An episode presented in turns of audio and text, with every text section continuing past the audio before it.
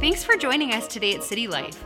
We believe today's message will empower you and point you towards Jesus. But remember that church is so much more than a message you listen to, it's a living, breathing community that we invite you to be a part of. We hope to see you on a Sunday morning at City Life, in person or online. Advent literally means arrival. It, means, it was, it, it's a season to prepare for the arrival of a king. And you know, seasons of preparation in our life are a good thing. Seasons where we decide, sometimes you, you go through uh, a season that is tough or is difficult, or sometimes you go through seasons that are really good, but you know, good seasons come to an end. And bad seasons, thank God, come to an end. But a lot of times, the experience of our life in the next season really depends on how we prepared for it on how we prepared for the season that's coming. And so Advent is it's preparing for the arrival of a king. And you know the, God God arrives in our life through different seasons of our life regularly and it's important that we are preparing through those seasons. John the Baptist, he declared this is this is kind of the the basis scripture for Advent is John the Baptist said, "Repent for the kingdom of heaven is near." And he and he said uh, prepare the road for the eternal one's journey. Repair and straighten out every mile of God's highway. He's, he, he's, he's telling people, prepare yourselves for, what, for the arrival of God in your life and in your world. And, and what he's saying is, we aren't the light, but we can prepare for the light to arrive. We're, it's recognizing that true life comes from God, and we have to make room for that true life in our lives. We can't make peace, but we can prepare the way for peace. And so this week I want to talk about peace. And if you're following along on the online devotions that we're doing, today was the introduction of peace. And there's a great video by the Bible Project that you can, you can you, I would encourage you to go watch. It's about three and a half minutes. Uh, don't watch it right now, but watch it later. Unless you find me really dull, then just go ahead and watch it. But it talks about this, this word peace in Scripture, and it's the word shalom. And, uh, and, and you hear this, this word shalom. If you know anybody from kind of the Middle East, they all use this word shalom. And we don't have a word for it in English. We don't have an equivalent. We can say peace, but we, you know, peace, bro. It's it's not. It's a weak, insipid version of the word shalom. And and just to give you a, a quick um, summary, the the word shalom is so much richer than our word for peace. The word shalom, it doesn't mean just the absence of conflict. It actually refers to a state of completeness a state where, where literally it's, it's referring um, it's referring to like uh, where a rock is whole that would be considered whole but it, how that rock it, it, if it's placed into like a wall and there's absolutely no gaps and no cracks and no breaks that's that's kind of the, the word picture of this word shalom in other words something that is complex but it's whole something that um, it's something complex with a lot of parts, a lot of pieces, but it's in a state of completeness and wholeness. And this is when, when, when we go to the, the Bible version of peace, this is the type of peace that, that, that God wants to bring to our lives, where it's not just an absence of conflict. That's, that's such a low level of peace, but where there can be, there can be complexity and there can be problems and there can be conflict, but yet there's still completeness and wholeness. To think that the only way that we can have peace is to have no conflict, you're never going to have peace. Or you're going to be a very avoidant person because you'll avoid any form of con you can't avoid conflict. But we can still have peace in the midst of conflict. And there this is a peace that starts inwardly and it works its way out, outwardly.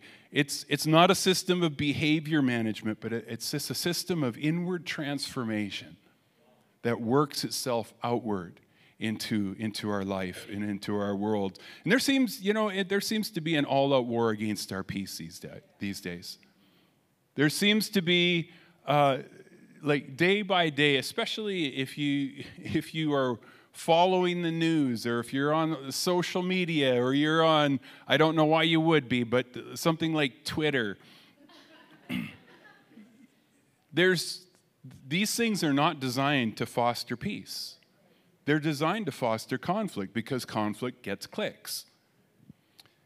And peace peace doesn't get clicks. Peace doesn't sell more stuff. Peace doesn't get you to buy a new outfit. Peace doesn't cause us to consume.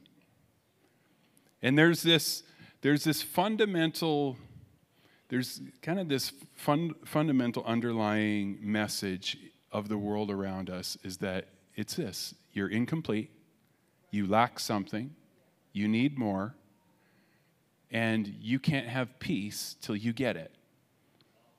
You can't have peace until everything is perfect. You can't have peace till you're perfect, or you can't have peace until they're perfect.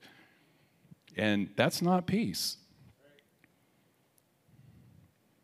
The quote from Ronald Rolheiser he says, Today, a number of historical circumstances are blindly flowing together and accidentally conspiring to produce a climate within which it is difficult not just to think about God or to pray or, sim- or simply to have any interior depth whatsoever. We, for every kind of reason, good and bad, are distracting ourselves into spiritual oblivion. And it's not that we have anything against depth, God, and spirit. We would like these. It's just we're too habitually preoccupied to have any of these things show up on our radar. We're more busy than bad and more distracted than non spiritual. And this is, I think, when it, when it really comes to what is attacking our peace, distraction is attacking our peace. It's so easy. How many of you have sat down to do a task, and, and at, especially if you work with a computer? You sat you've sat down to, it's like, I need to send this email, and you sit down, and then there's a red dot.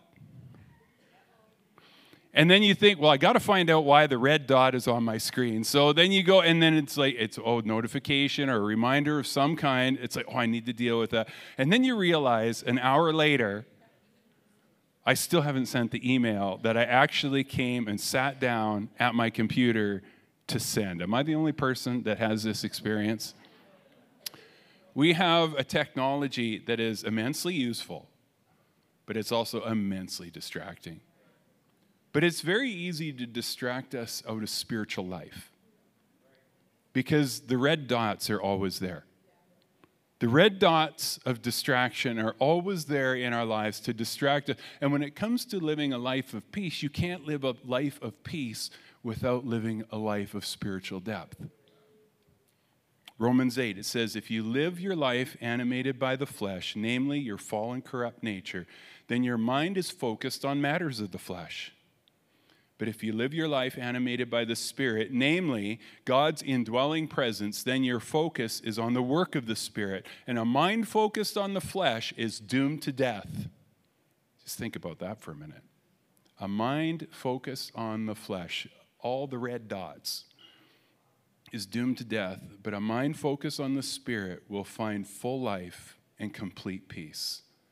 A mind focused on the Spirit will find a full life and complete peace. The challenge for peace is really a challenge for our mind. It's a challenge for what's getting our attention. It's a challenge for what is holding our attention.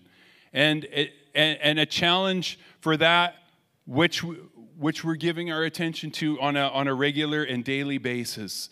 What our mind is focused on determines whether we end up on the path of what the Bible calls the flesh, which is just our natural desires, just kind of the desires you have that you don't really even have to think about, or the spirit.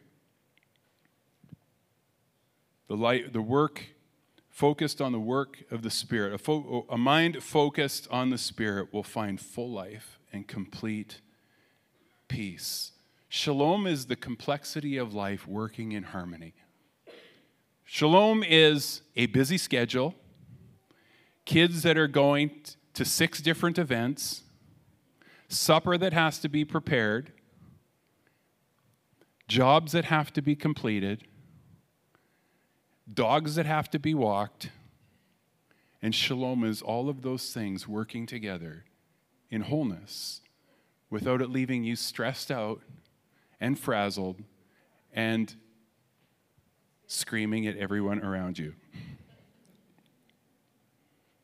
Shalom is the complexity of life working in harmony. It's when in the in the in the greeting that that Hebrew people would use when they would say shalom to one another. What they're they're saying shalom, they're not saying may all the activities of your life cease and you sit on a towel and meditate. What they're saying when they say shalom is may all the complexity of your life work together for inward peace. That's the, that you can, you can live in a way that's complete and whole. We could use a little more of this in our society. It's taking life it's taking the challenges of life and integrating them into healthy practices for life. And we, we talk about these things uh, in church often. In our, in our church, you'll, you'll hear us often speak about things called spiritual practices, which is really interesting because there's actually not a word in the Hebrew language for spiritual. Did you know that? There's just life. You have life. You don't have a spiritual life and a secular life. You just have, you have your life. So it's, it's we we we tend to compartmentalize our well it's sunday morning i'm doing my spiritual duty. But there's there's not a spirit there's just you. You know you're, there's not a different part of you. There's just you. You feed you. And the practices that we go through in life they're just like everything we do affects everything else that we do Everything we do affects the experience that we go through. And so I want to talk today, I want to jump way back at the beginning. Deuteronomy chapter 6. And this is one of the this is this is one of the first or this this is Moses' last speech to the people of Israel before they're going into the promised land. And it's Deuteronomy chapter 6 and he and he, he, he lays out this. It's called, it's called the Shema. Where in the, in the Jewish world, this is, this, these are the most important commandments that anyone would ever follow. And this is, this is, this is basically, this is the instructions for having a good life. If you want your life to go on a good trajectory, this is it. This is what you do. Deuteronomy chapter 6. These are the commands, decrees, and regulations that the Lord your God commanded me to teach to you. You must obey them in the land you're about to enter and occupy, and you and your children and your grandchildren must fear the Lord your God as long as you live. If you obey all his decrees and commands, you will enjoy a long life. Listen closely, Israel, and be careful to obey. Then all will go well with you, and you will have many children in the land, flowing with milk and honey, just as the Lord, the God of your ancestors, promised you. Listen, O Israel, this is it. The Lord our God, the Lord alone, sorry, the Lord is our God, the Lord alone. And you must love the Lord your God with all your heart, all your soul, and all your strength. Does sound familiar? This is when Jesus was asked, What is the greatest of all the commandments? This was his answer. And you must commit yourselves wholeheartedly to these commands that I am giving you today. Repeat them again and again to your children. Everybody say, Repeat them again and again and again. If you have children, you understand why he had to say again and again and again. It's like, I have told you a hundred times. Don't choke the dog.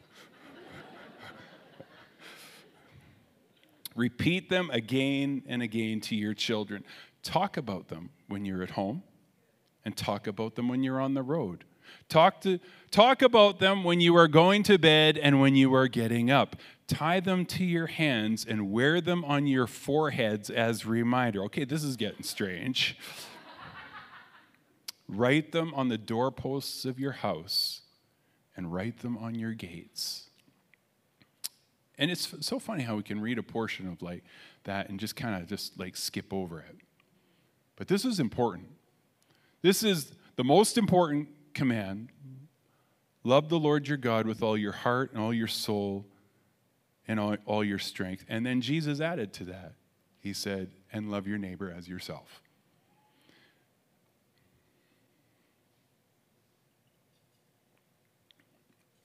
But he, he, talks, he talks about why, why would you do this? He says, so that you, your life will go well, so you will live long and you will live well, so that you will live with peace. But I think what we need to do is, is look at some of these instructions starting in verse 7, repeat them again and again. Talk about them. Talk about them when you're at home. Talk about them when you're on the road. Talk about how does this, what, what is this? Repeat them again and again. Teach them to your children. Talk about them when you're going to bed. Talk about them when you're getting up. And then there's these interesting things. Tie them on your hands, wear them on your foreheads.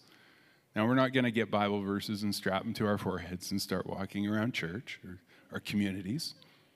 But I think it, it, it shows, I think it shows, it, it's, it's saying the things that are important you need to get in front of you all the time. You need to have things that call, that call your attention to that which is most important. Let me ask you the question what's on your doorposts? Or maybe a better word for do- doorpost would be fridge. Or what's on your screens? See, a doorpost is something people walk by all the time. The, the, the, gates to your yard, it's like the first thing you're seeing as you're walking into your home. What is the first thing that people see when they come in your home? Is it a screen? with a message.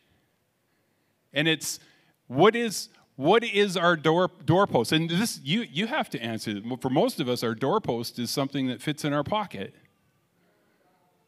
And what are the things that we're continually seeing? We're continually talking about. What are we talking about? What are we teaching our children? See, what Moses was saying was take these, take these commands, take these, take take the instructions that I'm giving you, but don't just file them away in a leather book on a coffee table that gets all dusty, but bring it out and talk about it. All the talk with your family, talk about it with your friends. He's saying, let this shape the way you think. And if you let this shape the way you think, and it's in front of you all the time, this will produce life and peace in your life. This was, these instructions, they were, they were given to teach, a, a, they were basically given to teach a nation how to live in freedom. Israel was coming out of bondage. They were coming out of 400 years of slavery. And these instructions were given so that they could learn how to live as free people. To learn how to live as free people. And the instructions, I would argue that the instructions that we have given from Jesus, they, they're instructing us how to live as free people. But if we aren't very intentional about getting that message in front of us, there's another message that's always there. It's all around us all the time, and it's the message of the flesh. And it doesn't produce life, and it doesn't produce peace. At the essence of this command, this is a command about formation. This is, this is a command about that which is continually before us is that which will shape us. That's what will shape us emotionally. That's what will shape us intellectually. Hollywood understands this very well. That if you put a message out there long enough, people will believe it. If you, if you, and, and we've, you've seen the sayings, you know, repeating a lie louder and louder doesn't make it true, but it, w- it will actually make people start to think it's true. And that, that the psychologists will tell you that if you repeat a lie enough times, people will begin to believe the lie is true.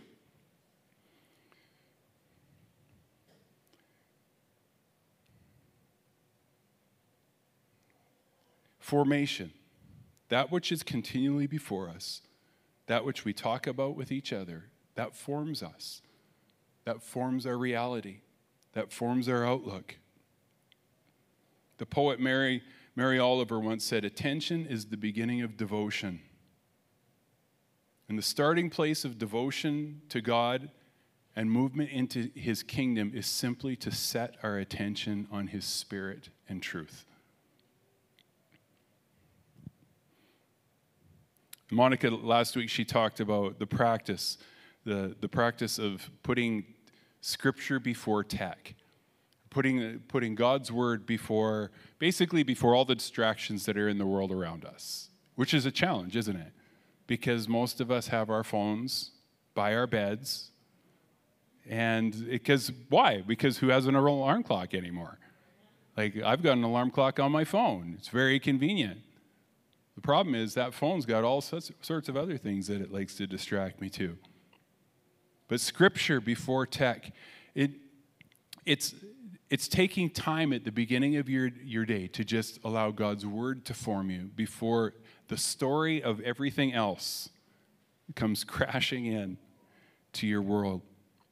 See, Jesus said, Everyone who hears my teaching and applies it to his life it can be compared to a wise man who built his house on an unshakable foundation. And when the rains fell and the floods came and the fierce winds beating upon his house, it stood firm because of its strong foundation.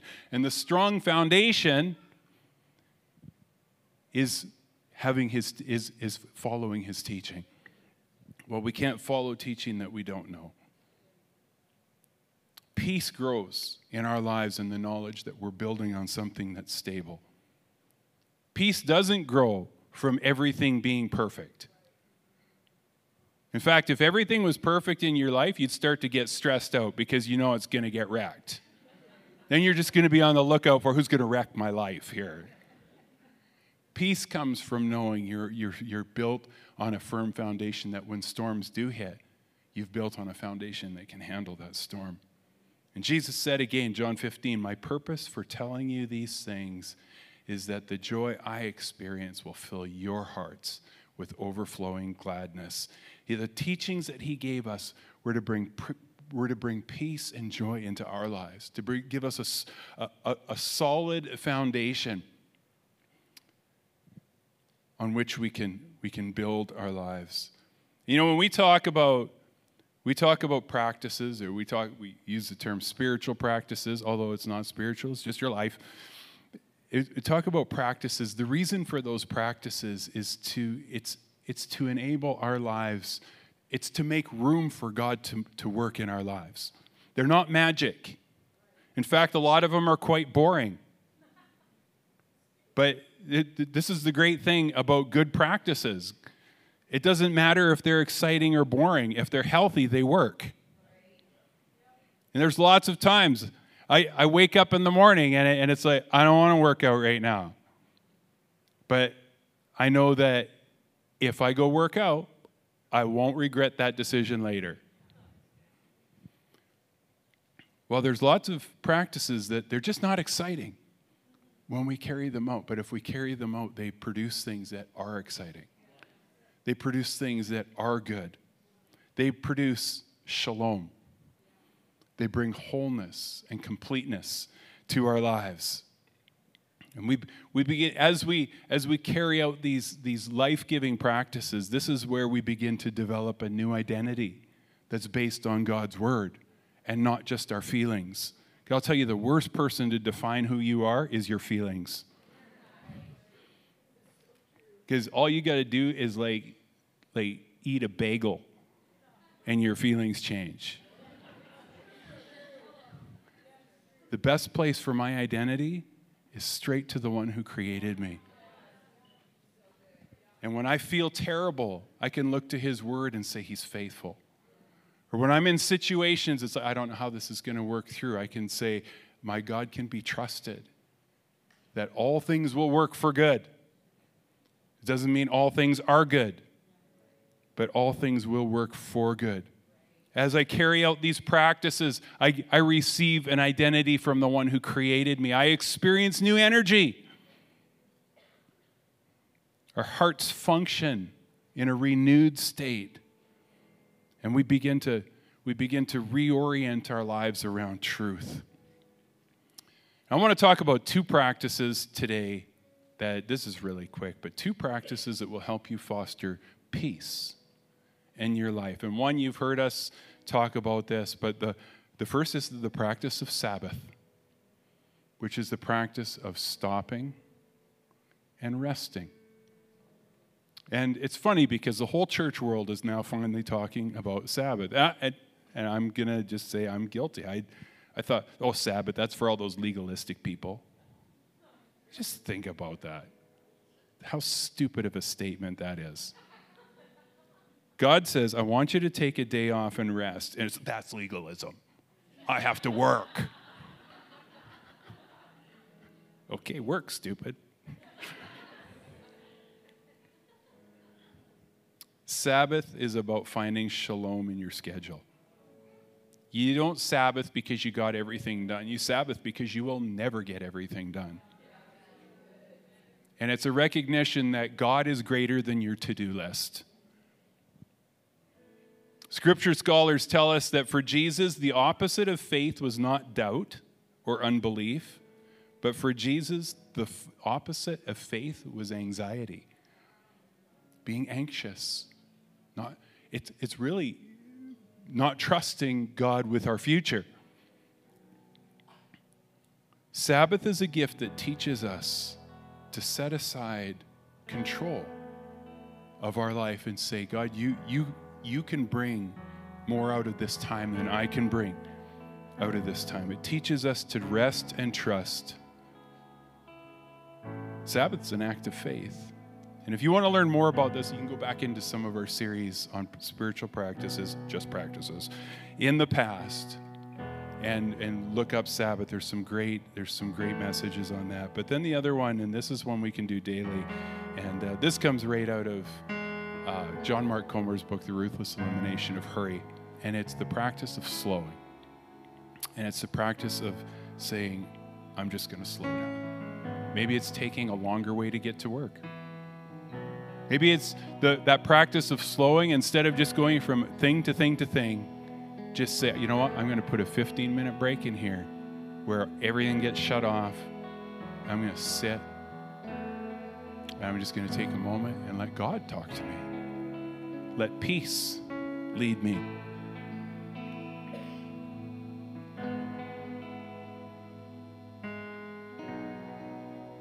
Take deliberate moments where everything is turned off, where you sit and you listen. Maybe just go for a ride in the country. Look at trees. Just reading an article. Maybe somebody knows where this. This last week, I was reading an article, and they said the, the number one stress management method that, that, that has been that people have reported in the last two years you know what it is? Walking in trees. The number one way people manage stress in the last two years walking in trees. Well that's complicated. I need a vacation instead. Go walk in some trees. Go walk in some trees take the earbuds out. Be okay. They say, you know, one of the other things they say, the reason kids are having such a hard time dealing with anxiety in this generation is because they don't know how to be quiet and bored. Because boredom rewires your brain. When you sit in quiet and you have nothing else to do, that's how your brain actually files stuff. And I realized that, you know, we, we literally live in a time where you could never be in quiet, ever. There's always a screen. You, know, you drive and you see kids in the minivans next to you and they got their iPads on their laps. And it's like, we literally never have quiet. Slow. Trees. Breathing. Boredom. It's good for you. Next time your kid says, I'm bored, say, Good. You got 15 more minutes of bored. Your brain is healing itself right now, and that means I'm going to have a better kid tomorrow. So be bored and enjoy it in its fullness. And any, any parent who has kids that say I'm bored knows that that answer will fly over just about as well as Brussels sprouts at dinner. Let's stand up. And I say a lot of this lightheartedly, but the, you know, the right back to that scripture in Romans, peace is the result of what our minds are fixed on. It's the result of what, if it's fixed on spiritual things, it produces life and hope and peace. If it's fixed on things of this world, this world is passing away. And if our thoughts are fixed on it, then we will feel that sense of, of angst because it's passing away. But God's word is eternal and it builds our lives on something that's eternal. Father, I thank you that you show us the way to peace. That you've come to bring in this season, you've come to bring peace in the chaos. And we don't need all the chaos to stop to be in that place of shalom, but you, you can work completeness and wholeness into us in the midst of busy schedules, of big to do lists. Father, as we go forward, I pray that you would teach us how to walk in peace, how to make room. We can't make the peace, but we can make room for your peace.